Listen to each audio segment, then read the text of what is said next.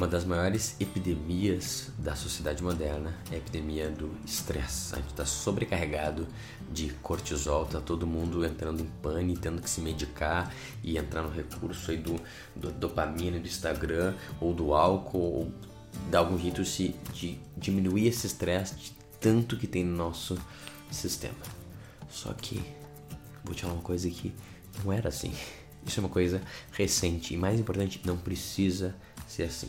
Hoje eu vou te apresentar uma forma de a gente ultrapassar por tudo isso sem o estresse.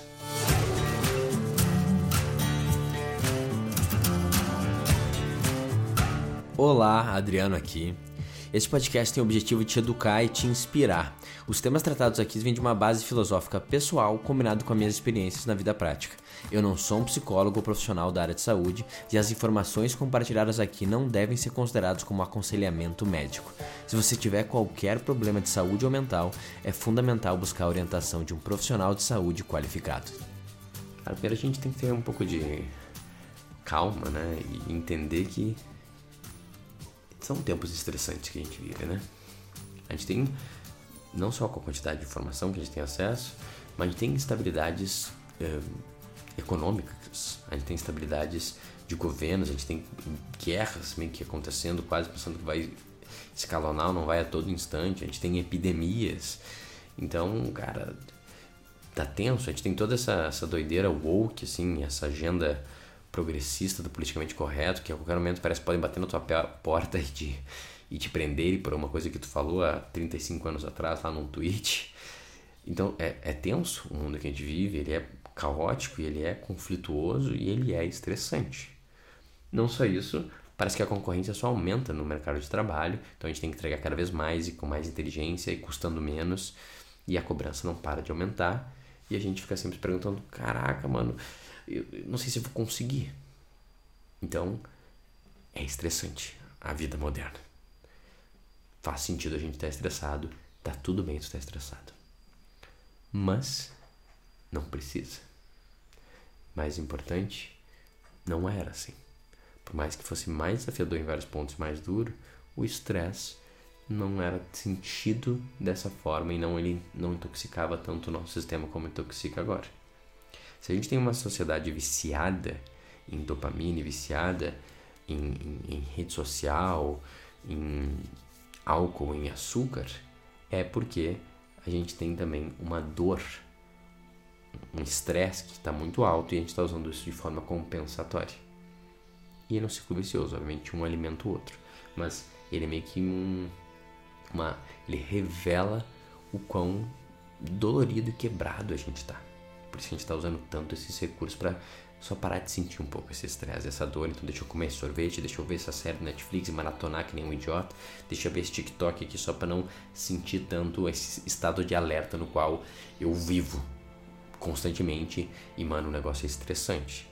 Minhas costas estão arcando, tô ficando com uma dureza, tô ficando com uma úlcera, tô ficando com câncer, tô ficando inflamado, tô ficando doente, porque eu tô toda hora em alerta e toda hora estressado. Então, acho que é importante também a gente ver que não é normal. O nosso corpo não é feito para ficar assim, nosso corpo é feito para fluir de forma harmônica. Está acontecendo isso porque talvez a gente está fazendo alguma coisa errada, alguma coisa que a gente poderia ver e se comportar de forma diferente. O que me inspirou para esse episódio é uma história que está no livro chamado Continual Concept, da Jean Lidloff. E, cara, esse é um livro muito incrível por diversas razões. O foco principal deles é criança e educação, mas ele acaba falando sobre a experiência humana. E qual é a história da Jean? A Jean, ela ficou por alguns anos morando, se não me engano, é Equador ou Colômbia, numa tribo que não evoluiu no tempo. Então, é uma tribo que se comportava de forma ancestral até hoje. Só que, claro, fez isso nos anos 70, 80, né? Ela é uma mulher, ela já até já faleceu, né? Ela fez quando ela tinha uns 20 e poucos anos, lá atrás. E ela ficou lá, ela não é uma antropóloga nem nada, ela foi lá porque ela queria achar ouro com os outros caras convenceram ela que podia garimpar, mas ela acabou falando, cara, que incrível essa vida, o pessoal acolheu ela, ela falou, vou ficar. Estava no momento de se descobrir, ela ficou ali, voltou, ele ficou mais, acho que mais de cinco anos no total vivendo nessa tribo ancestral. E daí são duas coisas importantes que eu queria compartilhar com vocês que ela descobriu lá. A primeira é que teve um momento que eles tinham que pegar uma tora bem grande, que acho que eles iam fazer uma construção. E só que eles tinham achado essa árvore longe do, do lugar da tribo. Então ela foi junto com alguns homens fortes para carregar isso. E ela também acabou carregando em alguns pedaços. E eles iam carregando o negócio, eles já fez isso, é bem difícil. E eles tinham que fazer isso subindo meio que uma montanha, passando por lugar com pedra, assim. E daí toda hora eles meio que tropeçavam. Ou escapavam, batiam a mão na pedra, assim. E ela fez algumas vezes, ela falou que doía pra caramba. E tu vê que eles estavam tentando, mas isso acontecia, não tinha como não, era pesado e era difícil. E todo momento que isso foi acontecendo, eles estavam cantando e rindo. E vez que se machucavam, eles meio que davam uma gargalhada e faziam uma piada e continuavam seguindo e cantando. E ela olhou aquilo e falou assim, cara, achei estranho isso aqui, porque eu me lembro quando tinha que resolver uma coisa importante lá, levar uma, uma, uma, geladeira, que era muito mais leve, e a gente fazendo isso, qualquer coisa, a gente fica estressado, a gente machuca, a gente xinga a quina que a gente bateu e a gente mesmo. Eu falei assim, cara, como é que eles estão carregando algo que é muito pesado e que está machucando eles, mas eles estão se divertindo ainda no processo e não, meio que nem se importando com isso. E daí, uma outra coisa que ela descobriu que reforça essa mesma história é que quando ela estava aprendendo a língua, ela chegou num momento que teve um gap, teve um buraco, porque ela não conseguiu achar como que eles falavam a palavra trabalho. Ela tentou explicar o que, que era trabalho para eles e eles não entenderam. E ela descobriu que não existe na língua deles a palavra trabalho. Porque quando tu pensa em carregar uma tora gigantesca, ou caçar, ou levantar uma cabana, ou pegar água nova, ou pegar galhos para fazer lenha para fazer uma fogueira, isso tudo eles chamam de viver. Isso é só viver, isso não é trabalhar. A existência envolve movimento, tem que resolver coisas. A palavra trabalho vem, né, sabe, né, da, da origem de tortura ainda, né? Então, eles não veem isso como algo negativo. Ela, ela acaba puta porque a água uh, potável que tinha do rio era uma caminhada que tinha que descer assim mais ou menos uns 10 minutos para descer. Então tudo bem, eles faziam isso constantemente essa viagem. Porque ela ficava incomodada que nada ela viu uma mulher e falou assim, cara, ela vinha trazendo água, ela trazia tipo uma com biquinho só.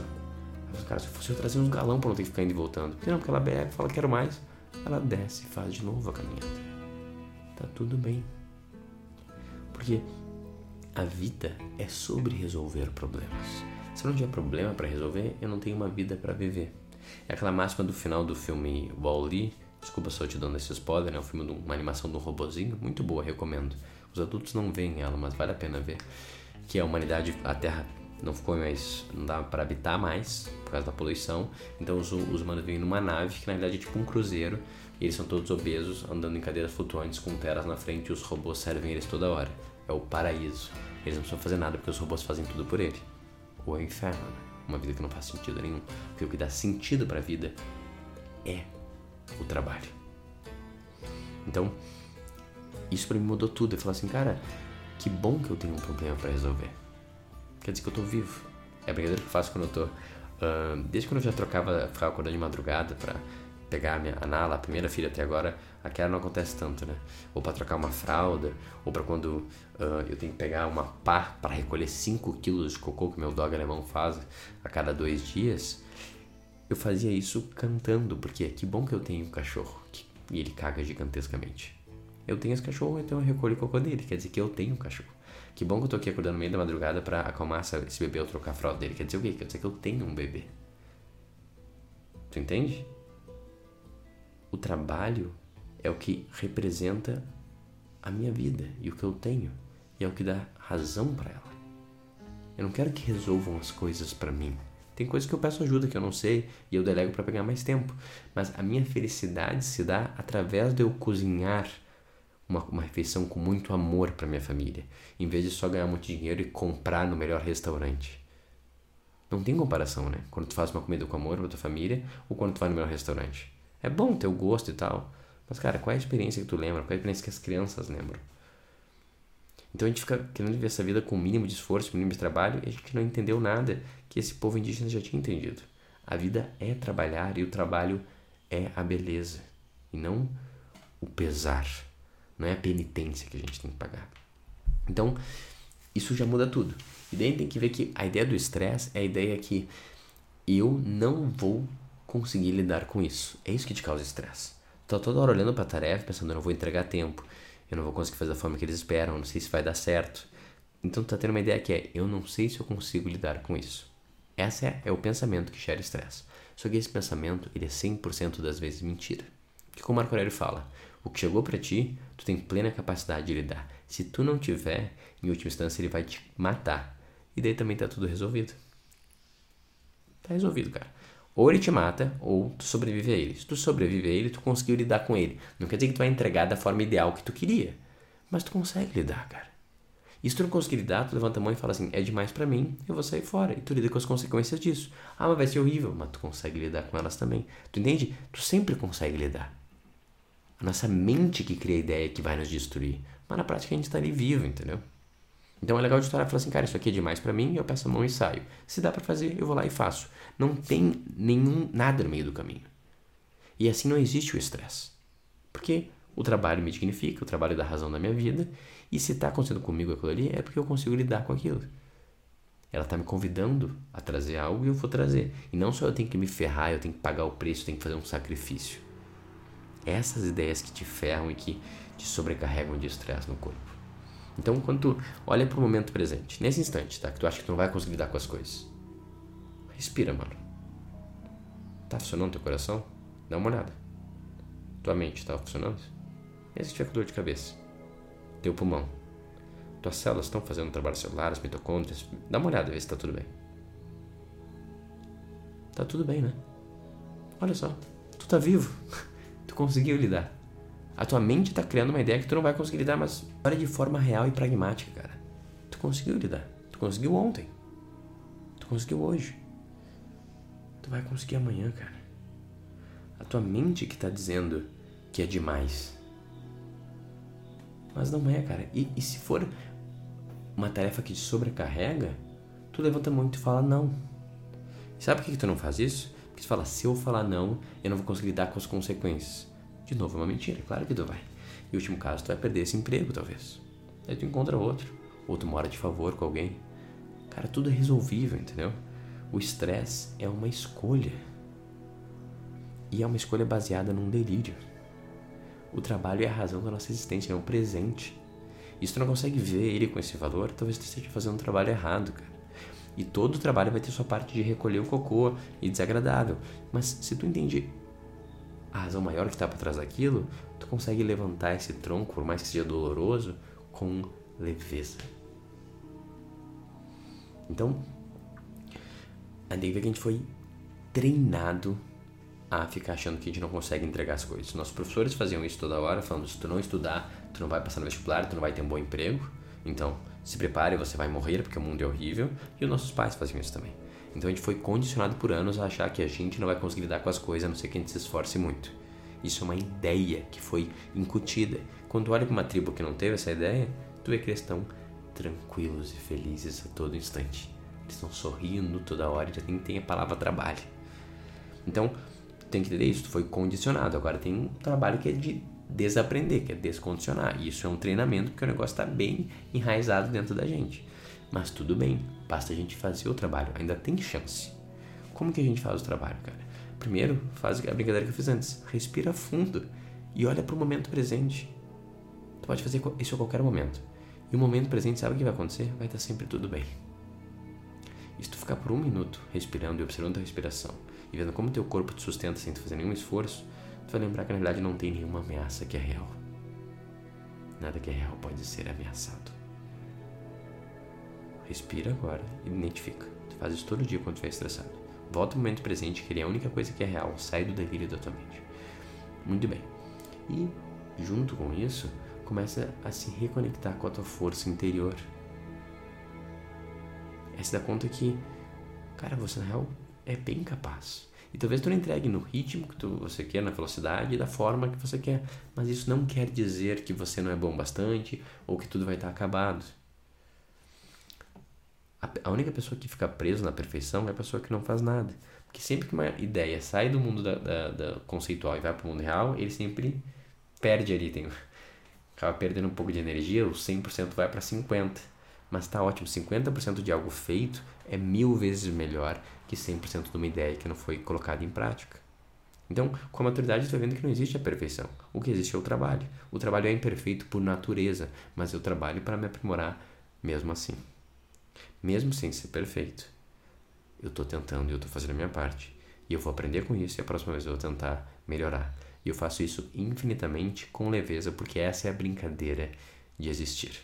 Então, um outro recurso que tu pode ter é se reconectar com algo maior e se dar conta que não só você consegue lidar, mas você está amparado por essa força que te sustenta. Daí tu quer se conectar com Deus, com Logos, com Mãe Gaia, não importa como que é para ti. Só que se tu não buscar todo dia e como um mantra repetir que você vive no estado de abundância, que tá tudo bem, que você está amparado, tu vai voltar pro teu padrão de achar que não tá nada bem, que tu não vai conseguir lidar com as coisas. Então, o antídoto para essa doença, do estresse, desse vício de cortisol que a gente tem, é a oração é o mantra. É falar, tá tudo bem, mesmo que dê tudo errado.